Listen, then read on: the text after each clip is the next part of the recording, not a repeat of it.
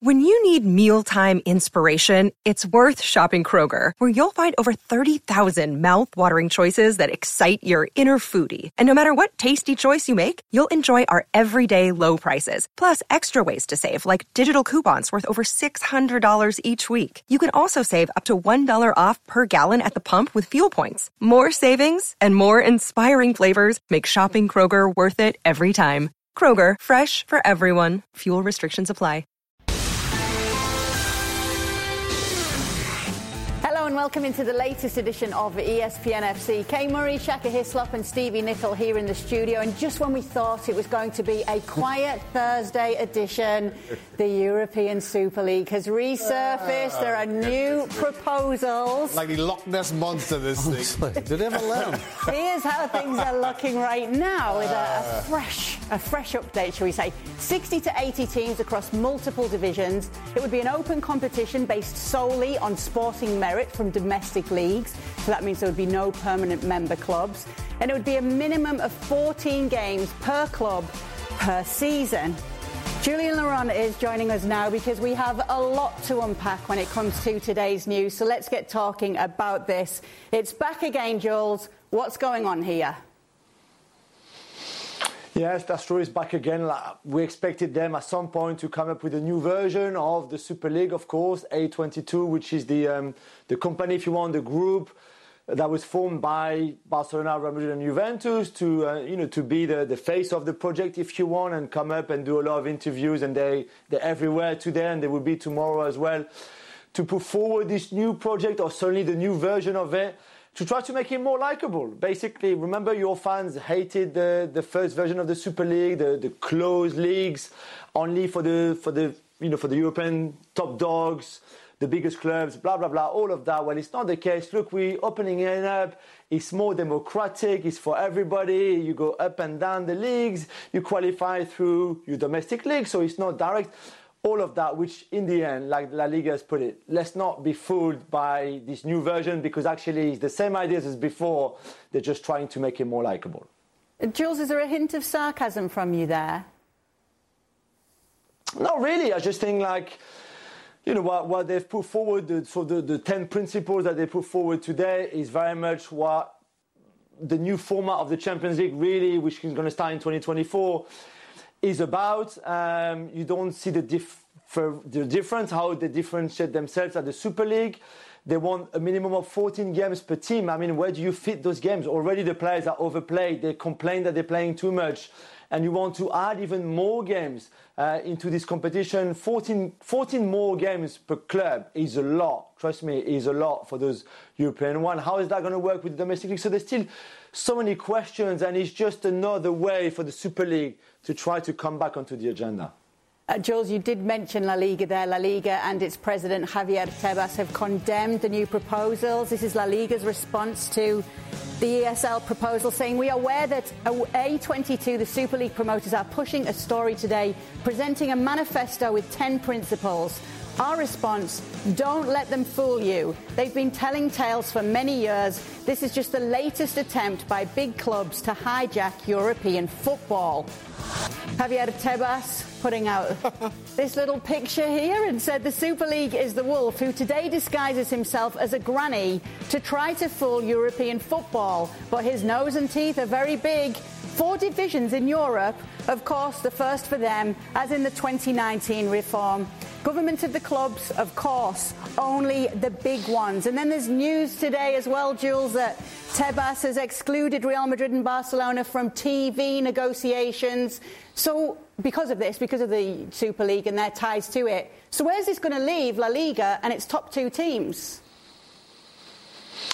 I mean, that's fa- for me, that's the most fascinating aspect of today is that the, um, the, the battle really, or the fight, let's say, between La Liga and Javier Tebas especially, and Real Madrid and Barcelona, Joan Laporta and Florentino Perez, is that it's escalated even more. It's, the st- it's a step up now because for them too to be expelled from those group meetings, not being able to vote, by the way, this is what also has been taken away from them. Is quite serious. We knew that there's been a tension for a long time now between between them three, and it's it's even bigger now. So I don't know where this is going to lead. I mean, La Liga can't can't really do without Real Madrid and Barcelona. Real Madrid and Barcelona obviously need La Liga too. Um, so this that, this mini war between them is not good. It's not good for anyone. It's not good for, for the clubs. It's not good for La Liga either. It's not a good look for Javier Tebas, for the clubs too. So this is also the issue created by the Super League is that you, you, you will face and you will be the opposition against your own league.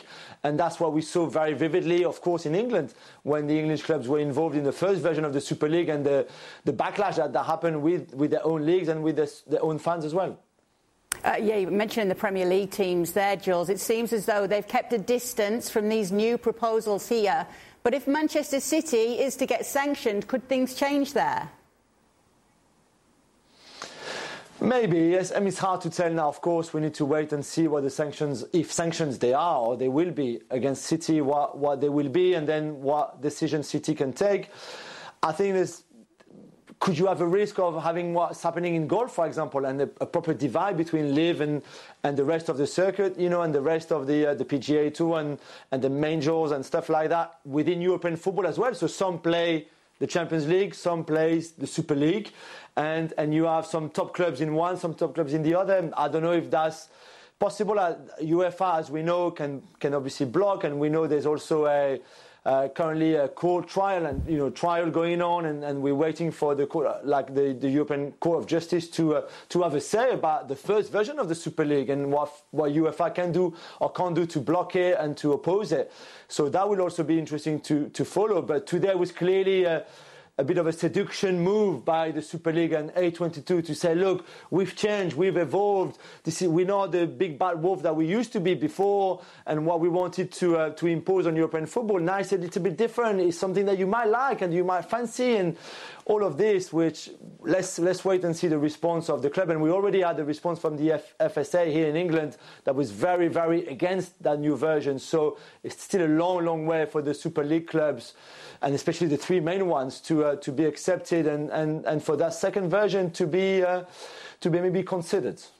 Uh, meanwhile, while we are focusing on the city of Manchester, Jules, let's talk about Manchester United. What's the latest on talks of uh, Qatari ownership there?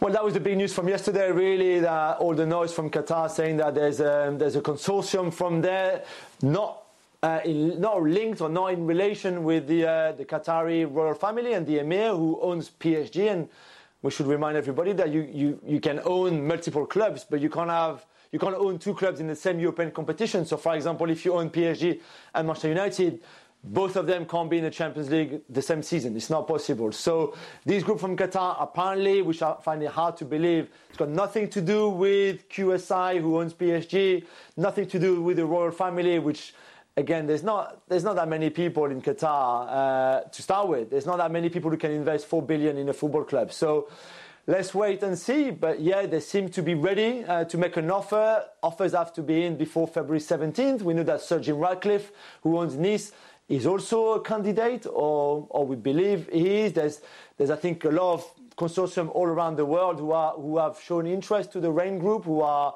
the group in charge of selling the club. Um, uh, so we will have to see after February 17th who has come forward, who has put an offer in, and let's remind everybody as well that Manchester United has said, like, listen, we have an open mind here. We might sell, we might just not sell, we might take minority shareholders, and minority investment in the club. I think the door is open for many, many things. So the next step is see who is in and who wants to bid for the club, and after that, the Glazers will decide. Something else we'll have to see while we've got you, Jules, is whether Lionel Messi will be available for PSG's meeting with Bayern Munich coming up in the Champions League. Just a reminder of the odds Bayern coming to this one as favourite. So the word is that Messi's a doubt due to an injury he picked up following that Coupe de France defeat. What's the latest, Jules? Yeah, the club telling me that he's out for the game on Saturday at Monaco uh, with a like hamstring strain. He had scans to, to done today it seems too serious and that the club and Messi is still hopeful that he can play against Bayern Munich on Tuesday, although I don't think they would risk him. Uh, there's big games to come, more big games in the league, and then obviously the second leg against Bayern Munich. Um, but it doesn't seem that it's too bad and too serious. However, the Bayern game is on Tuesday. It's very, very close. So no Messi on Saturday for sure, which is already a blow because this is a huge game against Monaco for PSG, especially after last night's defeat. And then for Bayern, we will have to see the evolution of his injury in the next two to three days. And then Galtier and Messi will have to make a decision whether he can play or not. But even if he could play, even if he could start that game, he would not be 100%, which is already in itself a, a big blow for PSG when you know that Kylian Mbappe is also out for that game. Uh, and with that in mind, guys, do you think that PSG can still beat Bayern if it is that these two are out of this game?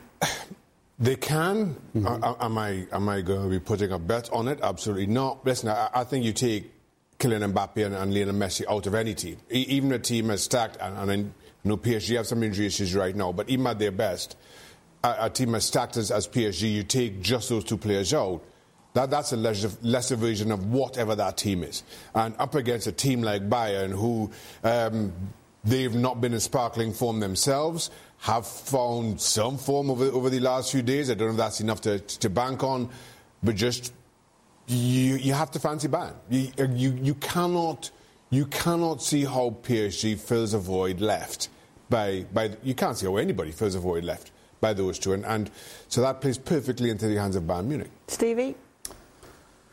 You know, I've always betting against PSG when it's come to a big game in the Champions League. And so far, the majority of the time, I've been absolutely spot yeah. on. And yet again, they've got injuries going into a big Champions League game. Normally it's Neymar. Now you're talking Messi and Mbappe.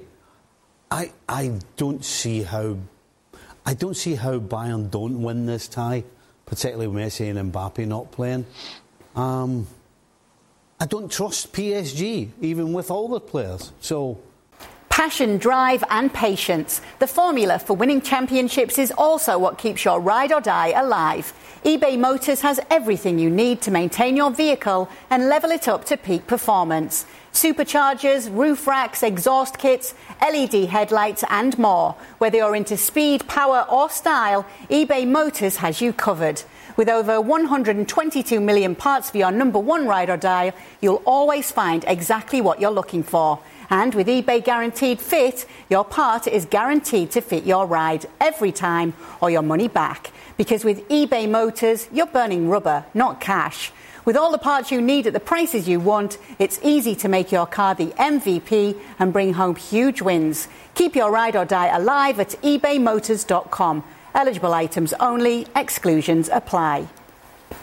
We're driven by the search for better, but when it comes to hiring, the best way to search for a candidate isn't a search at all. Don't search, match with Indeed. If you need to hire, you need Indeed. Indeed is your matching and hiring platform with over 350 million global monthly visitors according to Indeed data and a matching engine that helps you find quality candidates fast. Ditch the busy work. Use Indeed for scheduling, screening, and messaging so you can connect with candidates faster. Join more than 3.5 million businesses worldwide that use Indeed to hire great talent fast. And listeners of this show will get a $75 sponsored job credit to get your jobs more visibility at Indeed.com slash FC. Just go to Indeed.com slash FC right now and support our show by saying you heard about Indeed on the podcast. Indeed.com slash FC, terms and conditions apply. Need to hire? You need Indeed. I'm sorry, I, I, don't see how Bayern loses. It's great to get that confidence, isn't it, Jules, from the panel here tonight? yeah, my friends. I mean, you can always rely on your friends it's the, you know that's that's that's what they're friends for. Don't, don't worry, you've, you've, always, you've got the Hold Super on. League to look forward to, Jules. Hey, hey, you friends with him? oh my goodness, Jules! Who needs enemies? Eh? Jules does have a friend on the Gab and Jules podcast, and they go a lot deeper on all of yeah. these topics on the Always. latest edition. Make sure to go and check that out wherever you do get your podcasts. Manchester United had to battle back from a two goal deficit on Wednesday to draw 2 2 with Leeds in the Premier League. Erik Ten Hag was not happy with how his side started each half. Here's what he had to say. If you start each half the way we did, ah, that's unacceptable. Uh, you concede two goals and then you have to run behind the facts, and that's really frustrating um, and unacceptable. Each half we were not ready. And I started my talk in halftime with, hey, come on, guys, we are not ready. Make sure when we go out for the second half, we are ready, make it equalizer, and then you will win the game. But then in the second half, it's the same. And you concede so quickly a goal because the opponent, his front foot is aggressive, uh, is winning uh, challenges, and th- that's the point that's most where I'm disappointed about that we lose all the battles uh, in that first minutes of each half. Uh, let's now welcome in Mario Melchiot to talk more about this. Mario, I'll start straight away with you. Who's at fault when a team does start slowly in a game? Is it the players who are out there on the field, or is it the coach for not inspiring them to do so? It's a little bit of both. I mean, look, we go on the field, so the the coach gives you all the information, and you try to perform as good as you can when you come on, uh, knowing that you have a coach like Ten Hag. He looks at the little details. The key thing is when he looks at the little details are the things that he prepped right before the game and you kick on.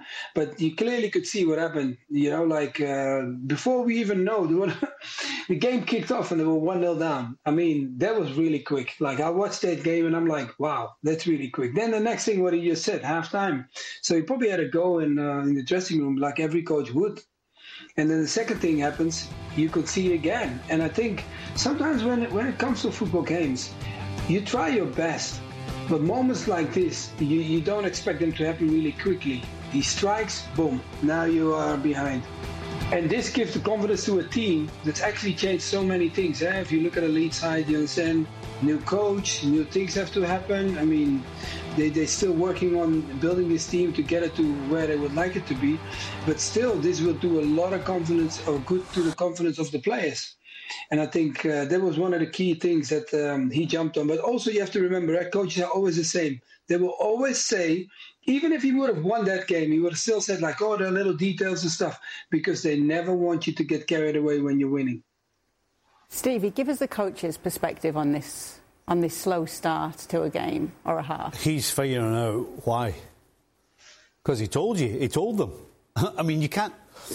Sometimes you can't do anything but tell them and you can't do it for them. And that's the frustrating thing. But I think what it does is it tells you that as good as Man United have become under Ten Hag, they're not there yet. Because the best teams have the mentality and they understand how important it is that you do start the game properly, whether it's the first half or the second half. So, yes, they've improved, no question. But mentality wise, they're not there yet. Because if you're, if, you're, if you're challenging for the Premier League or the Champions League or any of the big prizes, you have to be at it all the time. And you don't, you don't get second chances. And so, and so that's the problem for me. It's mentality. They haven't got that that killer mentality yet. The, the, thing is for me, listen, there's some unspoken rules in football. One of them being you go away to some place like Old Trafford, you keep things tight for the first 15 minutes. You don't make any mistakes. You don't give the crowd or the team any, anything to go on. I, I think the other side of that same coin is you come up against a team who's just lost their manager, who has an interim or a few interims, as, as the case may have been, judging by, by the sidelines um, of that Leeds game. And you know what to expect. You know how they're going to start because all of a sudden, these players who've been failing all season long are given opportunities to pretty much play for their careers. So be careful because they're going to come out of the blocks. That's even though you're Manchester United and even though it's Old Trafford, just be careful with what you do. And both goals come from Manchester United just not taking care of the ball, just not respecting who Leeds can be. And so I, I, am sympathetic with Ten Hag's frustrations because, okay, even if he didn't say that before the game, he says it at halftime. and you see what happens moments in, into into the second half again. And this is just about this is just about understanding the moment and asking for somebody to, to be a leader. I, I, as much as Casemiro was, was, was missing, I don't think he's the reason that, that Manchester United somehow forgot, again, those unwritten rules of the game. But that is something that, that those players have to be more careful and wary of. Um, with each game. It's, you're not just playing the team, you're not just playing the position, you, you're playing what's going on with that club, and, and Leeds, as, as I mentioned, very different from what, what you'd come to expect weeks, weeks leading up. How good actually are Manchester United then, Mario? Yeah, just what the guy said. You know, like uh, I think they had a they, they got a good run, right? They they they. I think the confidence is higher than what it was before. Everybody can see that. But the only thing is now is that how long can you sustain and how far can you push? Okay, we know the city situation, so they're probably waiting for the answer too because they are clearly in the same city and they would love to get one over them. Okay, then they, they eventually Ten Hag will never say that to the public. He never say that to the to the press. But you think eyes are not uh, watching Arsenal and see what they are doing. You know, when they lost the game, then he's, he's hoping that can we get closer. So now this game comes up, and then his team is not performing. Yeah, clearly he, he's going to sit in the dressing room and he's going to think i know how, how he is about prepping his games when one game is finished Ten Hag is already thinking about the next game because i literally when i was back home i was sitting with someone that was working with him closely and told me like he had to send in the tactical form to ten Hag the moment the other game was finished, they're in the bus, going back. He wants the new team coming in. So he is already thinking about how can I get closer to Arsenal. I know we, talking about them winning the league, that maybe be a big shout. But talking about them getting closer than what they have now, yeah, he's focusing on that. But he doesn't want performances like this. He, don't, he knows they're not close to City and Arsenal, really. How far off are they? Well, how many games have Manchester United completely dominated sides this season? I don't remember many. You know, they're winning by a goal here and a goal there. And yes, they're picking up points and they're winning games. And we sit here and go, well, it's all about winning a game. But the truth is, they don't dominate games the way that City and Arsenal do. They just, they just, they just don't.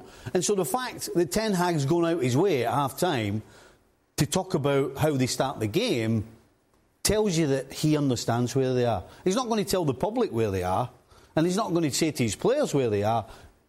But if he's the, the great coach that we think he is, he knows. He knows there's still a, a ways to go. It's a weird season to be to be judging Manchester or anybody else against against the best in, in the league right now. Arsenal have been have been outstanding. Okay, they, they lost against Everton uh, on the weekend, so maybe not a great time to, to, to make that, that parallel. But City have not been anywhere near as good as, as they have been by, by their own measure over the last few seasons. Spurs hasn't been that good. Newcastle were in the bottom three this time last season. Brighton all of a sudden are just outside the, the top four looking in. So while you ask how, how good are Manchester United, um, they're certainly good enough to, to finish top four. They're certainly they right now good enough to give the, the top two, or at least keep them looking over looking over their shoulders. But they're still a long way from the Manchester Uniteds that Stevie and I knew. They're still a long way from where many of those fans expect Manchester United to be. But you can say that about so many of the other clubs in that top six, top eight. Okay, so that's fair enough. But when hey, it comes, go on. Even the ones that are not in the top six or the top eight. no, okay, so just before we do move on to talk about this a positivity from this game, who are the closer to though? That top two that they're right next to in Arsenal and Manchester City, or the likes of a Liverpool and a Chelsea, who they're no, the, many yeah. points top ahead of? yeah, top absolutely. Yeah. Well, they're consistent. Yeah, I, am I'm, I'm telling you, they're not dominating teams, but I'll tell you what, they're consistent. Every time you step on the field, you pretty much know what you're getting. And, and it's just it's just not the heights that City have hit and the heights that Arsenal have hit this year. But for consistency, a level of consistency, they're way ahead of the other teams. And now Jadon Sancho's coming back into the fold. So if there is a positive to be taken from this yeah. game, it has to be the fact that he was the hero for yeah. them, saving them a point with a goal in the 70th minute. How important is he for the rest of the season, Mario, for Manchester United? I think it's very important. Why? Because you know this is a young kid that came from from Germany, and um, we all you know had the feeling of I myself. I had the feeling this was going to be really the best move for Man United. Getting him in, he was going to take it by storm, and things didn't go as well as he planned. But then the answer to what happened to him, uh, you know, like uh, the way he prepped for the game and mentally how he felt about it, it's a sad situation because I think people sometimes underestimate the, the, the pressure and the, the, the performance level that we have to achieve to keep being at the top. And I think he came out and clearly opened up and said, like, look, I need time for myself. I need to focus on my mental strength and making sure that I'm ready to perform those games. And I know there will be people out there and say, like, oh, this is normality. When you're playing at that level, you should be able and you're earning that kind of money. But guys, he's still a human being. So that's why I felt sorry for him. I'm happy that he scored. And of course, don't get me wrong, I would love to see him perform because talently, when he was at his best, especially when it was in Germany. Oh my God, this guy was incredible, especially playing also for the national team of England, the way he was performing. So for him to score a goal again uh, yesterday and making sure that they, they tied the game, I think it was very important and could help the team too in moving forward in saying, because there's a lot of pressure is going to come on Rashford. He's performing, but you don't want it to be a one man show. Like the guys already said, there were days when we came to Man United. I'm telling you, I would walk on the field and I was nervous and I don't know if those days are back yet. It would appear as well, at 23 years old, Jadon Sancho's got a great coach mm. to hmm. deal with him now, with the, with the issues that he's had off the pitch as well at the moment. Yeah. Erik Ten Hag seems to have been dealing with this perfectly so far. Listen, uh, Erik Ten Hag's been dealing with everything perfectly so far, not, not just Jadon Sancho or anything else. I, I, I, he's done an incredible job so far. Mm. And, and, and listen, and as far as Jadon Sancho goes, you're happy for him right? I, I, I think we underestimate the psychological toll it takes on players, particularly young players, when you aren't performing, when there's a lot of expectation on you and, and you don't deliver. Um, so to see him back, to see him feature, to see him find the back of the net is great. I, and, and you're absolutely delighted for him as an individual. But it is one game, it is one goal no questions about the goalkeeper, despite what Stevie is trying to say to me. Yes, Stevie. yeah, like, no questions about Meslier there. Never mind that. I, um, so, so from a big picture or professional perspective, or from a neutral perspective, you say happy for you, but you know, let's we, we're not going to get overly carried away here. But if you're asking somebody to come back from a disappointing time, if they do get in, in, involved and they score a goal, that, that's all you could ask of them for right now and to continue to, to build on it because, as I say, we, we can all sympathize with some of the difficulties of being out and struggling. I, th- I think, and us, us former players, sometimes we are probably worse than other people mm. at forgetting, you know, because you go through things that every other family goes through, and I know that it's not really something I've given anybody any leeway for you know, because they earn a hundred grand a week, and because they play for the best team in the land or the biggest club in the land, they're no different at the end of the day off the field than anybody else. And it just it just should remind us all that we all have stuff, and that it's too easy to just think they've got so much money and they play for this club or that club. And I think sometimes a Jadon Sancho coming along reminds everybody that it is a game of football, and actually there are other things that are mm. more important. That's true. I did say to mention a quick how, one on Leeds. Very deep from Steve I know, Nicol. it's very sweet from Stevie Nicol, wasn't it? I felt that one too. I felt it. what a sweetheart he is. This is the Stevie we all know and love. Leeds United, though, put up a good fight, didn't they, Mario? Why do we see this? I mean, it's what's this like? The caretaker manager bounce, can we say? Why does this happen? It's always, you know, when a new when a new situation happens at your club, and I don't want to look, I don't want to uh, look down on Jesse Marsch, but okay, we have to remember he took over the team uh, the first game, I think he lost 1 0, and the last game, he, he lost 1 0. So those things are already book, book adding. So now you get, a, you get a team that now has to perform because they have to make sure that they stay in that team. Eh? Because you, as an individual, because that happened to me a couple of times when I was playing, when a new coach came, you could see the guys that thought they were not part of the group they oh they lift off because they are feeling like oh I can play again. I can be part of it again. And regardless of what they pick they still have the hope. And of course look they have a big change you understand McKennie, when he came over you come over for your new coach and then you see the change happen. And then you play in the middle of the park. I have to say when I was watching the game the way he plays he brought ease to that team. Not on his own only, but I could see that he, he was bringing something that the team didn't have and what the team needed. A little bit more calm, a bit more confidence in themselves. And of course, they like the high pressing game. They did it with Jesse but they did it against Man U again. and it worked this time.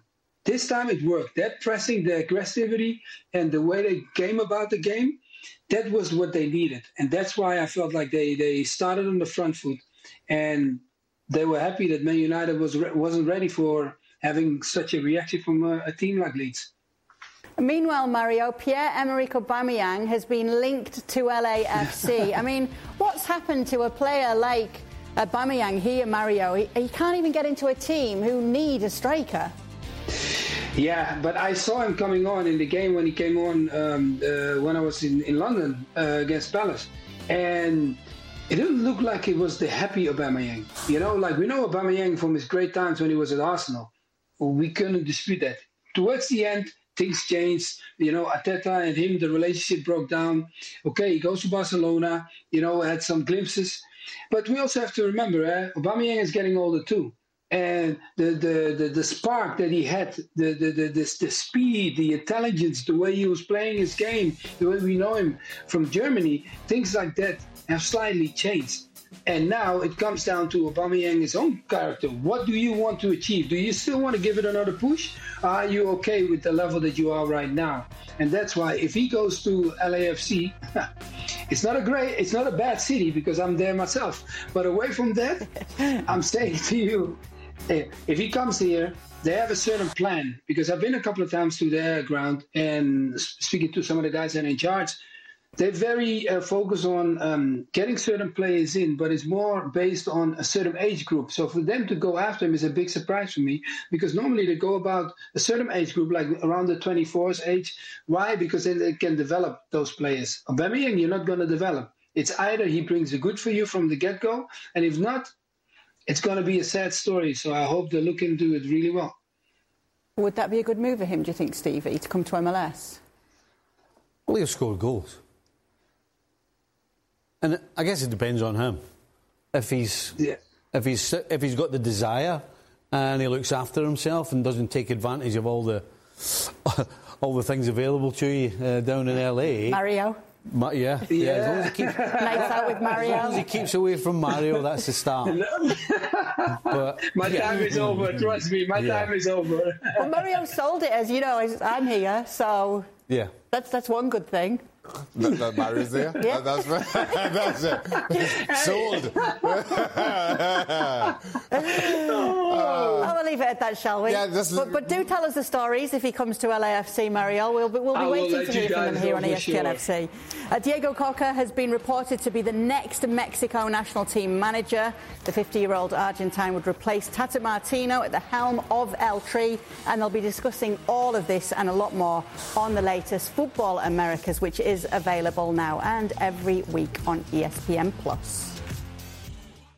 Did you know less than 10% of Americans own an e-bike? Here's why that should change. Studies show e-bike owners actually end up exercising more, plus getting outside more. If you're looking for a balanced lifestyle and everyday adventures, you need to check out Lectric e-bikes. They are the number one selling e-bike brand in America. Their bikes are typically foldable, pre-assembled, and have serious range up to 150 miles on some models. Check them out today at lectricebikes.com and add some more adventure to your week. That's L E C T R I C E bikes.com. Now, let's talk about the play of the week. The pressure to follow up Hypnotic and Cognac, weighing heavy on the team.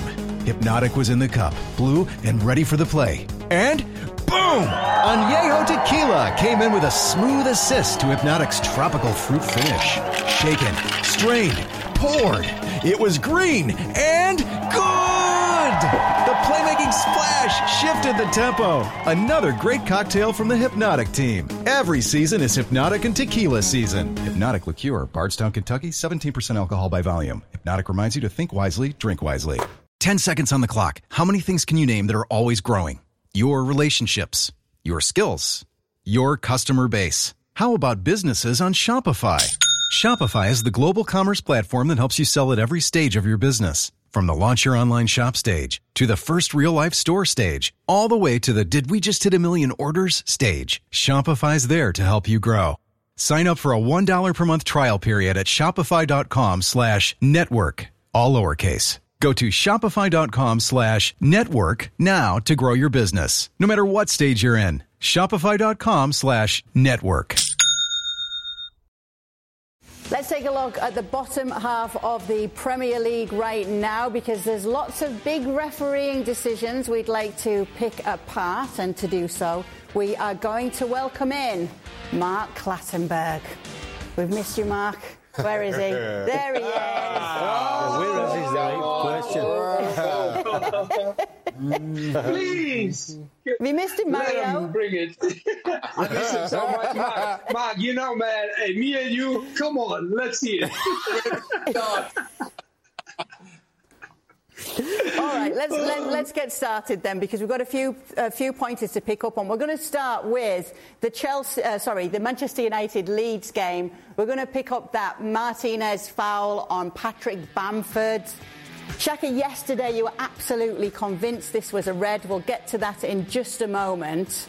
Lissandro Martinez on Patrick Bamford. What did you make of this, Mark? Yeah, listen, when I watched it live, I thought, you know what, it's just a tangle of players. The more I watch it, the more I watch it in slow motion, you can more guide yourself towards a red card. Does Martinez knows what he's doing? Yes, he does. But when you start to analyse it from a refereeing point of view, is the malice, is the force, is the, um, you know, when we analyse the intention, what does he want to do, the force, I don't think it ticks all the boxes, but Martinez knows what he's doing, but it just doesn't go towards what we see as a red card. Mario, you look perplexed. What's the matter?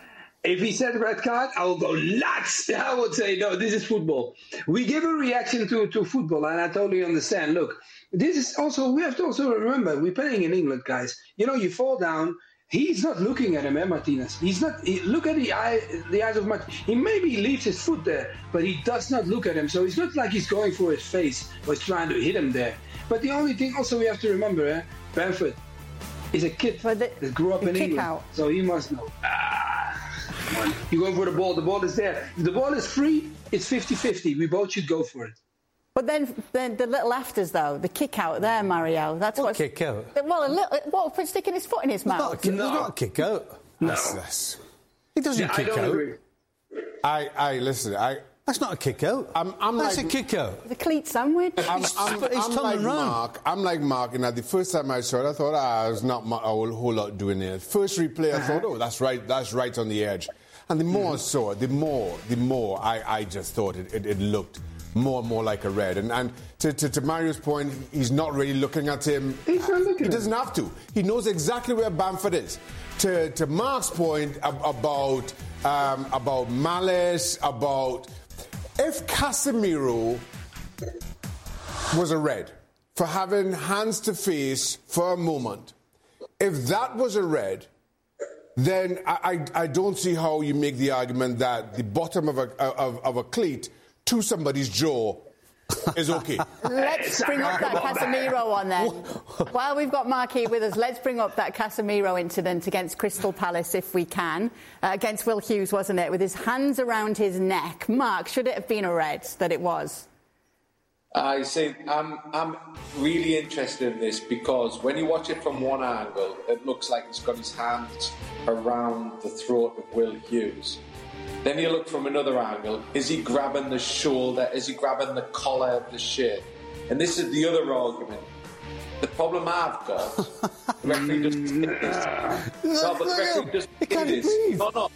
Listen, the referee doesn't see this. What I've got an argument is what the VR does, he only shows him what he wants to see. I don't think he shows everything that happens in this incident. If you follow the guidelines that we are as referees, if you grab somebody around the collar, the throat, it'll always be a red card. But I don't think you see the full picture of this event mm-hmm. because for me, you could argue has he got his arms on his shoulder, his collar? Does he show malice? And I get what Shaka Hislop's saying here that you go in with your cleats or your studs, and that it looks more of a red card, where this has got very little violence, it's more of a hold. I don't think he wants to strangle him. I think he wants to hold them, and therefore, is this what we call violent? But under what we given as referees, anything above the neck towards the head is always going to be given as a red card. So, Mark, why isn't the referee shown every possible angle? I think what we'd do is VAR, and this is what one of the weaknesses of VAR, and sometimes as a referee, we've got to say to the, to the VAR, show me 10 seconds before and 5 seconds after. Because if you show me one second before and you show Casemiro just grabbing the shirt or the, the collar or the throat, we're going to give an automatic red card, 100%. But you don't see the full picture of what's actually happened here. And I think. His hands on his throat. What are you talking about? Look at him. You can't see his neck. You cannot see Will Hughes's neck. And do you know why? Because Casemiro's got two hands round it. so, how many angles do you need? How, what's Yeah, what you this? see, He never showed him another angle. Stevie, what Listen, you, you do can- see in this you- game, I think this is what the con- inconsistency is. There, there was other things in this melee that somebody else had another grab, so we'll just hold one hand and not two mm-hmm. hands. We've got to say, are we going to be consistent as referees and VARs? Because in this game, it wasn't consistent to what Casemiro had. I believe in the laws of the game, Casemiro should be sent off, 100%. Yeah. But what I see as VAR and the referees, I would like to see the full aftermath before and after to allow me to judge what I've just seen. What about you, Mario? No, I, I, I- don't like to say it, but Mark, I will be on your side because I feel it. And Mark would not take that much time. Listen, guys, don't get tricked. Eh? Mark would not take that much time. He will give Poole that red card. He didn't even go to VR.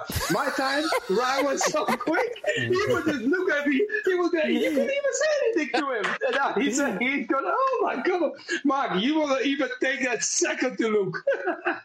give the red card. When? I would say All red. right. Uh, a red for you. Okay, we've got a double yellow and a sending off next because we're going to go back to that Spurs City game. Obviously, Spurs got the win, but they ended the game with 10 men because Cristian Romero was sent off. We're going to go for the yellow on Haaland. This was the first yellow. What did you make of it, Mark? Oh, 100%. This is no doubt. You, you, you're going in at speed. It's not a red card because he doesn't go in with his studs going, uses his body, he slides in. And for me, this is a stonewall yellow card. Stevie's twitching around.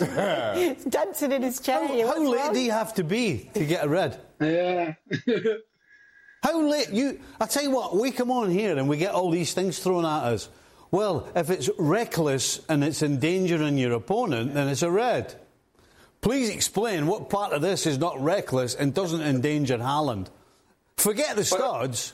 He just, that the fact that he didn't use his studs, he was fortunate. It's nothing to do that he didn't try and stud them. He absolutely went for them. Was was so late that it was frightening. So I don't see how it's not red. Uh, But are we, are we now saying every challenge now, if we're going to go into challenges, we're going to give a red card? Because then we're going to end up with this beautiful game that we have where we're just going to No, go I'm red not- card, red I- card. No, Mark, I'm not saying that at all. Nobody, you, the- the opponent? there is nobody can can explain to me that Romero's going for the ball. There is, there is But- but absolute. You can't, you can't put a, a, you can't put a case together that Romero's going for the ball. You can't because he's so he's so late. There's no way possible that he's gone for the ball. He's absolutely lined him up and he's taken him out. Mm. And normally, if you've got, and normally, if you're a good player and you're really smart, you actually either get the ball and you take him, or you just miss the ball and you take him, and then you give it one of them. Oh, I just missed it. Oh, it's a yellow. In this case, he is absolutely 100% gone for him. He's got nowhere near the ball. It's reckless and it 100% endangers Haaland. I just don't see how it's not a red mark. But I love the word that you use, reckless, because if you use the word laws of the game and you use the word reckless, then it's a yellow card. What I look at when I look for a red card Hey? challenge. No, no, Steve, look at it. If we use the word reckless, it's a yellow. what I look for in a red card challenge is has he endangered the safety of the opponent? No. Has he has he gone in with his studs above the ankle? Has he gone in with force? No. Has he gone in with speed? Yes. So not everything ticks what we class as a red card. So I've got to sometimes stick up for a referee sometimes and go, I followed certain criteria that were guidelines. With guidelines, I can't see this as a red card. It's a clear what we class as a reckless challenge, and therefore we would always issue the yellow So, card. so just just one last question. So you would take out endangerment. In your opinion, he didn't endanger Haaland with that challenge. Wait, Because you said you, we- we you said that reckless is a yellow. I'll accept that if that's the language referees use. What's endangerment? Is that a red or a yellow? And, But and then you, then you look at Haaland, gets up immediately from the challenge. So therefore, That's not his that fault. type of challenge was a sliding challenge. Haaland Hey. gets up, wants to protest. So if I throw an axe at you and miss, if I throw an axe at your head and miss it, what was that? Is that yellow? Because Yeah, but if you look at the law, but if you look at the laws again, I go to two foot, I go to two foot you, and I miss you. It's not a red card because I missed.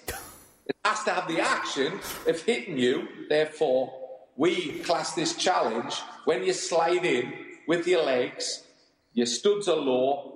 It doesn't endanger the safety of the opponent. One hundred percent yellow card. Mario and Shaka are going to be the tiebreaker here. Mario, are you going to agree with your best mate Mark Clattenburg here? Oh, my best friend, I'm going to give him yes. I don't think it was dangerous enough for me to give more than a yellow. Because I think tackles in my time like this, no, you will not get no. And even Levels of this time, danger. Are you going to No, turn your back know. on your I mate agree. Stevie Shaka? No, Levels of danger. no, he's not diving in. Look at the diplomats. Um, he's late. Kylian He's Mbappe late. in every effort. That's a red. That, Shaka- that's that's a Shaka's- yellow card. Yes. So far, so far, the only person who's not been sent off by Stevie is the guy who kicked the other one in the face. That's what I said. If he'd have followed up and put his boot in his mouth, it'd have been fine. No, no wonder he wants to start throwing axes all of a sudden, Stevie. No. No. No. That's a yellow. That's a yellow, Stephen. Yeah. I think he's a red. That's All right. That's a yellow. nowhere near him. All right. Well, there you go. Uh, thanks for coming on and joining us, Mark Clattenburg. Uh, just taking a look here, though, because before you go, we want to get your thoughts on this. Vinicius Junior, it was a record 10 fouls in the game against Mallorca away. And we were just wondering if refs should be protecting star players here.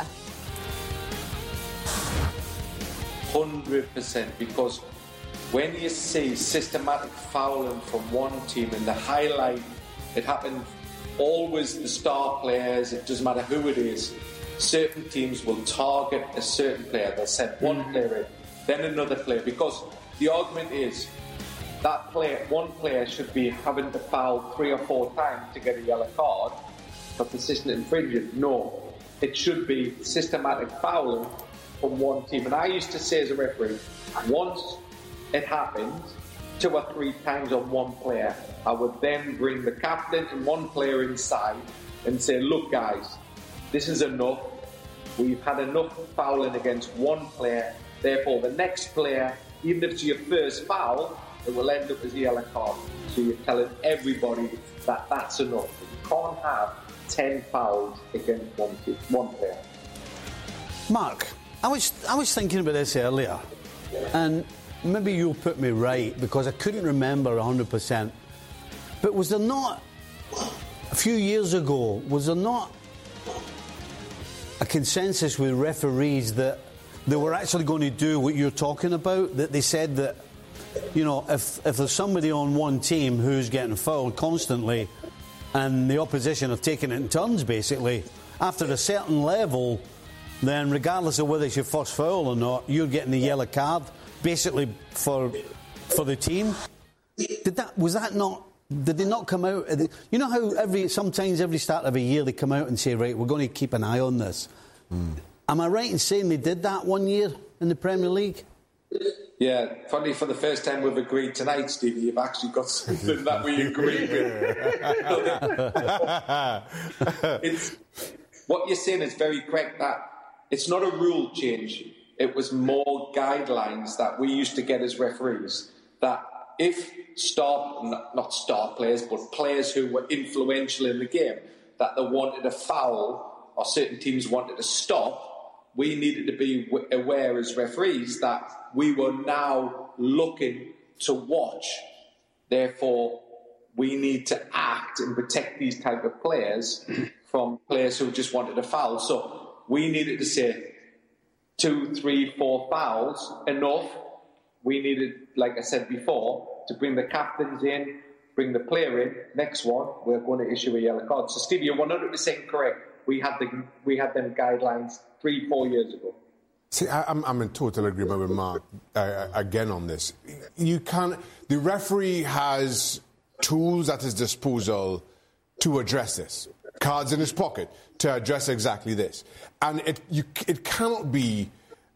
Well, all 11 players take a turn to kick, kick, kick a player once and then protest, well, I only kicked him once. I mean, that just goes against common sense and, and natural justice, I guess you want to call it, of, of, of the game. And, and, and, referees have to do something, have to do something about it. And, and saying that, it's not as though they don't know it's going to happen. It's been happening to Vinicius week in, week out. So something has to be done. Yeah, uh, just a big conversation to whether referees should be protecting these star players. Thanks so much for joining us, Mark Clattenburg. We finally got one for you and Stevie to agree on.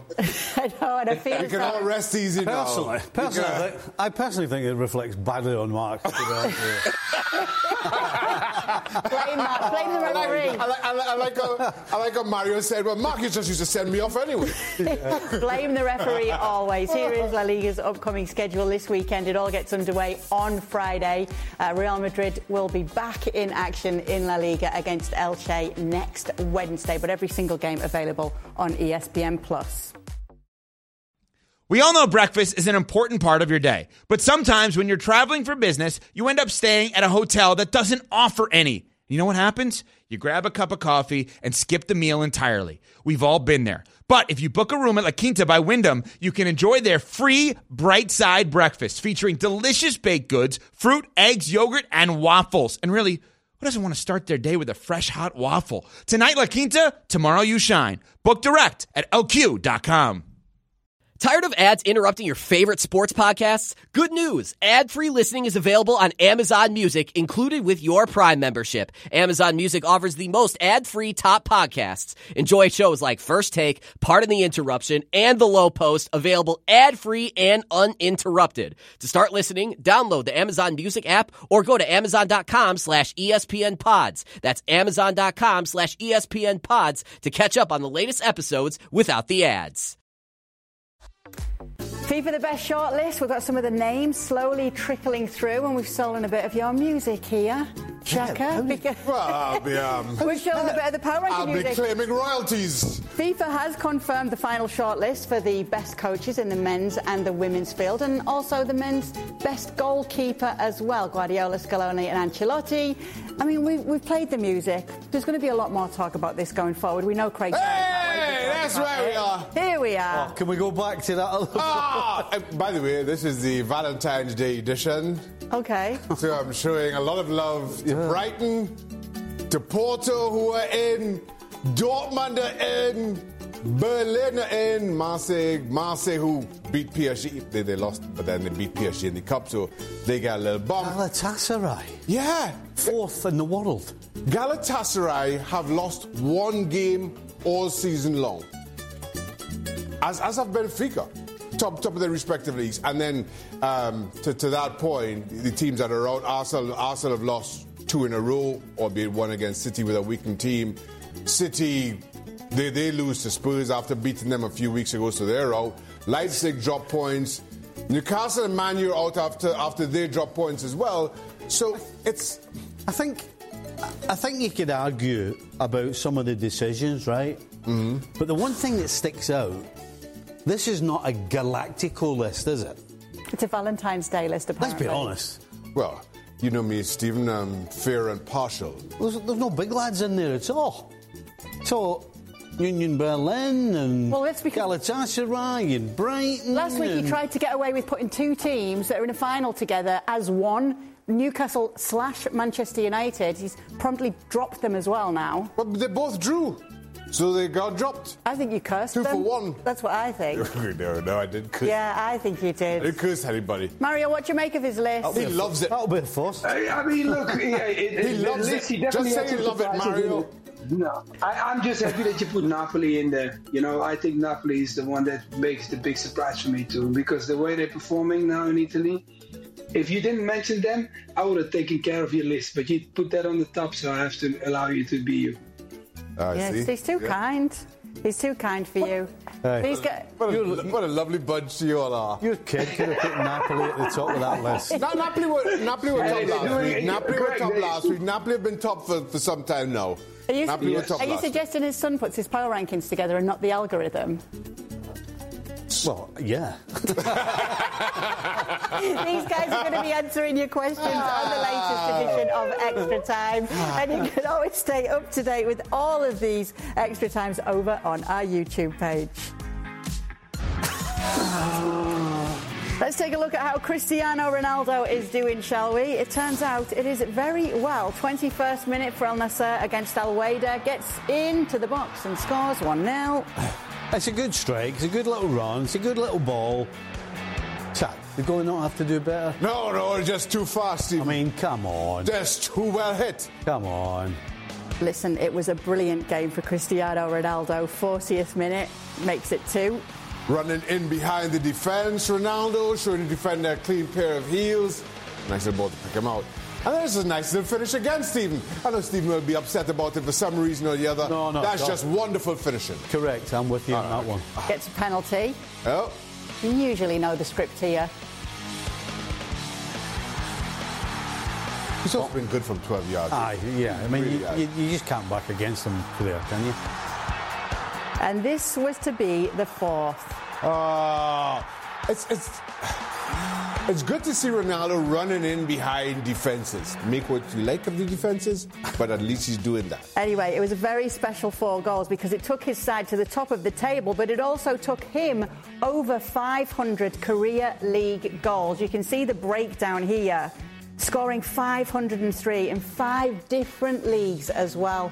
That is why the smile is back on this man's face. Great to see Oh, Cristiano oh that's Ronaldo why? scoring That's why? Well, you've all, you've all actually been nice about someone. why I'd be smiling. Join us this weekend for plenty of Bundesliga. We've got full wraparound coverage on two of those games being played at the same time on Saturday morning. Bayern and Dortmund both in action against Bochum and Bremen. Make sure to join us for that. Every other game available as well on ESPN Plus. Al, thank you so much for being with us on the latest edition of ESPN FC. Stick around though, because these guys are going to be answering your questions on extra time right now.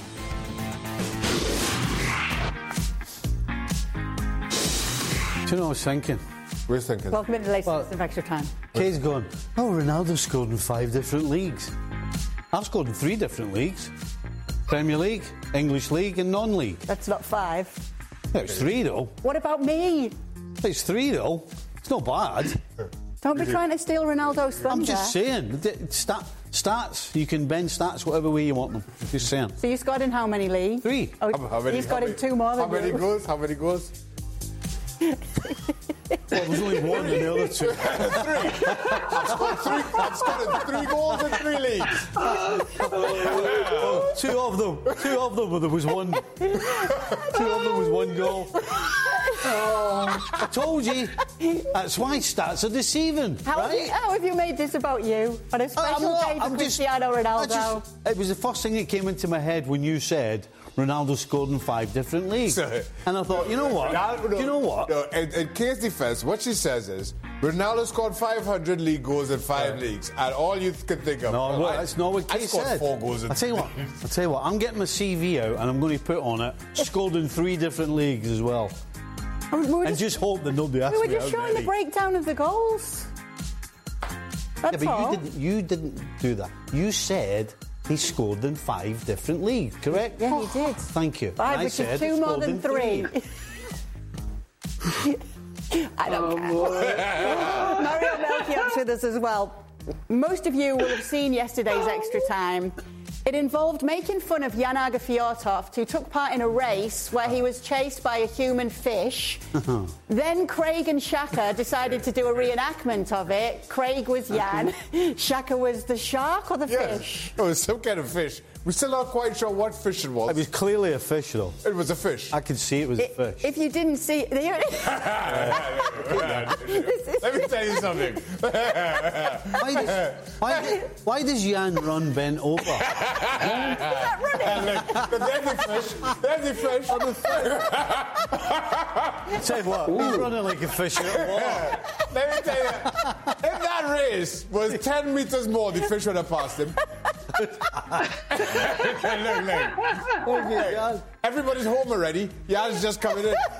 Oh my God! Hey, He was the all day. we, we had to show you that because the first question tonight says, "Who would actually win a foot race?" Stevie. Oh, that, oh, that, hold on. Jan or That was raised. Hang on, I, need, I can't even get it out. Stevie, Jan, or the fish that was chasing Jan in a foot race in Norway. Ah. Stevie, you gotta beat Jan. Can you? Steve, I'd have to, I'd have to say, yeah. Even I could beat Jan. Well, the, the fish clearly didn't beat Jan. Right? Right, aye. I mean, it won't far, it won't far behind. Yeah, well, yeah, 10, 10 more meters. I, I reckon I'm definitely faster than a fish. I've got to be faster than Jan. I mean, Jan doesn't even straighten up. He started like that and ran like that. I know Oh me. my Got to be me. That, that, that question was asked yesterday whether you'd be you'd beat Jan. And, and we come to the conclusion that the insurance company would, uh, Steve, your, Steve, your you insurance company man. would, would, would be like, no, please. Steve, if you don't beat Jan, man, I, I, I, with the way Jan was running, I could have lunch, I could have breakfast, and I'd be already at the finish line because that took way too long. You could have cooked the fish. You could have stopped cooking the fish and still beat I mean, Jan. oh my god, I cook the fish, I do everything, but ah, goodness. Nearly every question today was about this. But Mario, have you ever seen that running style from a former professional player? Oh, I'm running. Did you say running? I, I, I thought he was, was speed walking, so it looked to me like speed walking. That was Michael Johnson esque. Okay, we've got to move on. Michael Johnson? I do, yeah. Oh, Yeah. he could run. He could run faster than a fish. Do, do, do Jan's knees even bend? No.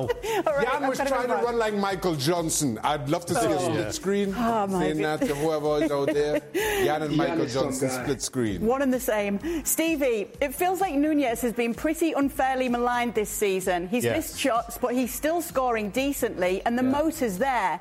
Gakpo has yet to score or have a goal involvement. Is he just not ready for the EPL, or is he hurt more by the poor squad? Gakpo. Yes. I, I, Yes, to which one? both. There's no. Nu- You know, Nunez is, is doing one thing that Mo Salah's not doing. He's actually putting it on target. I mean, Mo Salah can't get can't hit the target right now. So I I agree 100%. For some reason, Nunez is, is getting an awful lot of attention that I, I just honestly don't think he deserves. As far as Gakpo, anybody that anybody that goes into a side that is struggling as much as Liverpool is, I don't care who you are, you're going to struggle to do well. You know, he's he's had some decent runs and some decent dribbles, but he's he's really not, he's really not had a chance to shine. You know, because let's be honest, who has shone for Liverpool? There's not there's not really a player that you can turn around and say, well, you know what, the team's not doing well, but they're, they're all in the same boat. They're all struggling. Not an easy time for Gakpo to be in at Liverpool, right, Mario? No, definitely. You know, like um, they also talk about it in Holland. And um, Gakpo comes out of a team where everything was comfortable, right? Coming from PSV, he was the captain, he was leading the line, he was in charge. Now he comes to a Liverpool side that is clearly not performing, just like Craig said. You know, the, the star guy, what is on that side is, you know, it's Salah. And he's not doing what people expected him to do because he's been doing it for so long, comfortability. And he was bringing to the team, and now he's struggling. And now Gakpo is watching him, or he's watching all the other guys around him, and he has to bring something, spark something. And he, no, I think Gakpo, this is not, um, it's just a sad moment for him. So hopefully something changed for him because if not, whew, it could be a tough journey. Did, did you call Stevie Craig there, Mario? Yes, sorry, I said the wrong name. no, no, no. It's, it's, it's, I did. it's, a, it's, Say what? I it's a mistake Stevie, easily made. Stevie, Mario. Stevie, I give you, I uh, give you I make that mistake speed, all the but I time. won't kill you. I don't. I don't know who's going to be more upset with that. To be honest with you, oh yeah, it's going to be close. It's going It's, it's, it's an understandable. I, I, I, But- if you see them run, you, you have no idea. Yeah, yeah. You- Who's who? You have no idea. But you had to say that, that's Saka, because Saka had to bring that up because to making sure that it was delivered properly. Okay, sorry guys. I The thought is a trick on this show. Yeah. Drop bench or start. Rashford, Foden, and Saka. oh goodness me! Ah. Right now, Right now. right now, Rashford is a playing form. Yes. To start Rashford, bench Saka, Ben Saka, sell Foden. Y- Well, you can just drop him. You don't have to sell him. Oh, oh, wait, wait, wait, wait, oh, Oops. You might as well keep. You might as well keep that talent in Come back. He ranks. might. He might kick on. can, I, can, I, can I bench both? Do you agree? Oh, 100 percent. Yeah, Mario, you agree? Mm, I would, I would keep. I would Saka uh, let him play and, and let Foden uh, sit for a minute. So he's doing what? We Say doing that what? again. Right, right, you bringing So Haaland? when? It's calling you, Craig. No, It's you call- no, I it's no, calling but Rashford no, no, no, no, because you guys changed it, right? You want Foden to to like Rashford starts, Yeah. and then you put on the bench, yeah, and then you you uh, you put on the bench Foden, right? Am I right? No, Ben Saka, Yeah. sell Foden. Sell Foden. Okay, yeah, I'm agreeing with them. Sorry, I said right. the same. Yeah, the, yeah, I'm agreeing. Uh, He was also agreeing with Mark Clattenburg on today's show, Sorry, so I don't know if that's a Sorry. I compliment. thought you- Yeah. I'm, I'm not sure who Mario's a- agreed with anymore. I'm like, ah. Yeah, whatever it is. well, somebody, somebody. Derek Ray said Upamecano hired a voice coach to train his vocal cords to help him shout better on the pitch. What a lot of rubbish? What's the strangest pre-match rituals the guys have come across? Oh, oh, oof. One I used to wear. say. Shearer used to. So players would wear little um, socks under under under their team socks, and Shearer would wear some kind of cartoon character. It was so funny. That was his lucky socks. It was so good. It was. It was. It was. It's, I, I, let's be honest. They were. They. They were very lucky. they it's, it's not. It's not Shearer who was good. As his socks was really good. Probably stinking and all. Well, no. Pre-match goalkeeper. Grobbelaar. Every home game, and he tried to. He started doing it away, but the coaches stopped him. He had to get a ball, and he'd be a certain distance away, and he would just drop kick it and try and put the light out. And he wouldn't do anything else until he did it But what light out? in the dressing room. So he'd be through in the shower, and, and at home he'd be through in the shower, right? So the so the light switch for the shower room, he would be sitting, I don't know, five yards away, six yards away, like dropping it and half falling it, and he'd be there, and he, he wouldn't he wouldn't do anything else until he did it, and then he started doing it away from home, and of course, the first time we lost, Right. Ronnie went up to him and said. None of that. Don't you ever do that again away from home? But he kept doing it at home. So But, what, but away from home, he wouldn't have want to allow it. did he have to get a, a little bit earlier then? I I just started doing it. He just doing that, half falling it till he, Till he happened. knocked the light out, and he wouldn't do anything else. He wouldn't. What about you, Mario? What, what's the strangest ones you've seen or done? Well, this strangest one I've done. I, I really, I, I can't. Yeah, I mean, I, I, I'm struggling. I'm really struggling because I, I really don't know. I think when I came to England, what was strange? Oh yeah, the guys going to, and I will not go really deep into it, but the, the restroom, the door had to stay open because they were scared of being claustrophobic, and I was like, what is this, guys? Come on, shut the door, and they they would leave it open because they felt claustrophobic. And it was for me, as I was, I came to England when I was 21, 22. I, it was the strangest thing, but apparently there was some of the, the guys at Chelsea, they needed it. Ron, Ronnie Whelan used to throw up for every game, home and away. home and away, and we and you could. Through nerves or make himself? Well, he must have done it. I think what happened was he did it a couple of times in his first couple of games because he was nervous. But then he got it in his head that he had to do it. So after, uh, before every game, home and away, and of course we were all set because he would get his, he would get his shorts on, he'd get his socks on, and then he'd get the the, the program, and he'd make his way wherever, whether it was home or away. And of course everybody would go like, shh, right, shush, and then we'd all just shush, and then all you'd hear is, and then we go, "Hey, Ronnie's I hope you're not watching us with a meal today or tonight. Enjoy it. For- yeah. Next one's for Stevie. For Stevie, since you travelled a lot during your football career, which country or city did you look forward to visiting the most during away games? Oh. Well, we never actually stayed anywhere when we played away. As in, yeah, you know, we'd, we'd, we'd, we'd, you know, European games, we'd go, we'd go on the Monday, train the Tuesday, play the Wednesday, and come straight back after the game. So we never actually did anything. Mm-hmm. Same with, same with during the season, Premier League games.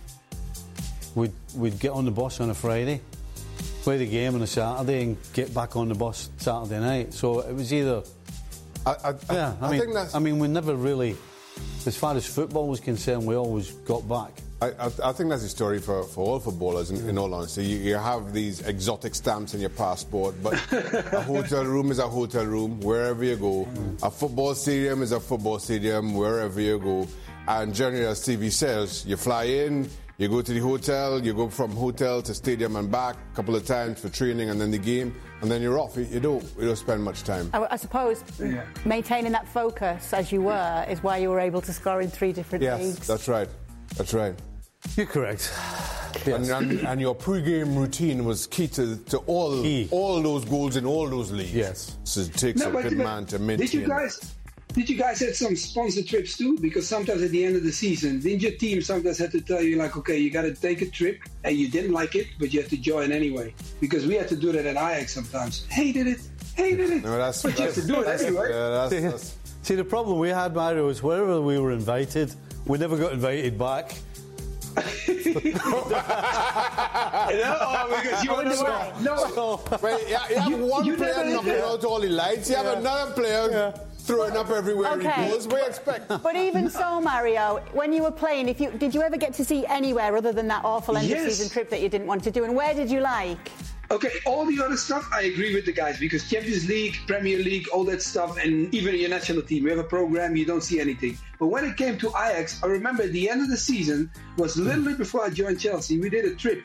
We went to Brazil, Argentina, and Chile in t- in ten days. I think we did that, and we had to play in each country a game. But this was the rule, what, what uh, Van Gaal gave us. He said, on the day of the game, everybody follows a structure. Anything away from that, you can do what you want. Oh my God, I've never seen, I've never played a game where I saw people drunk in the game. it was incredible. I was, I was like, I'm a young boy and I'm just about to go to Chelsea and I'm seeing those guys drunk in the game. Because I, I, I'm also the one that doesn't drink, and I'm looking at them and say, "What's up?" They go, "Mario, I feel so bad." And you know, the guys that felt bad in the game, ask them where they were at, the, at night when we were done uh, having our dinner. They were the first ready to go out again every night. Oh my God, it was incredible. But it was a trip. I did that the South American trip. I'll never forget that journey. I probably I went to Egypt. I did uh-huh. Egypt with the well. This wasn't. This was really turned out to be a national team. That was. I mean, we, we, we couldn't go to Egypt and not visit visit the pyramids, and, and we went and spent a few hours down there. That was that was incredible. That was. I'd probably say Portugal is the country I've been to the most. Going back with teams and holidays with kids, and, And yet you still don't want to respect Cristiano Ronaldo on such an amazing achievement today, the most famous. He only scored in two more leagues than Stevie. Yeah, he's only scored in two more leagues than me. Just remember, when you hear the news that Cristiano Ronaldo has scored in five different leagues, Stevie before him scored in three. That's it for the latest Yeah. edition of Extra Time. We have updated Stevie Nicol's bio now. Yeah. Oh, yeah, there you're talking. There you're talking. Yes. Brilliant. Three. You're beauty. different. Ah. Yes. Three. Yes. Stevie Nichols got in three different Magic. leagues, and don't forget it. We'll be back tomorrow to do this all over again. Thanks for being with us. Don't ask how many. Ah, ah.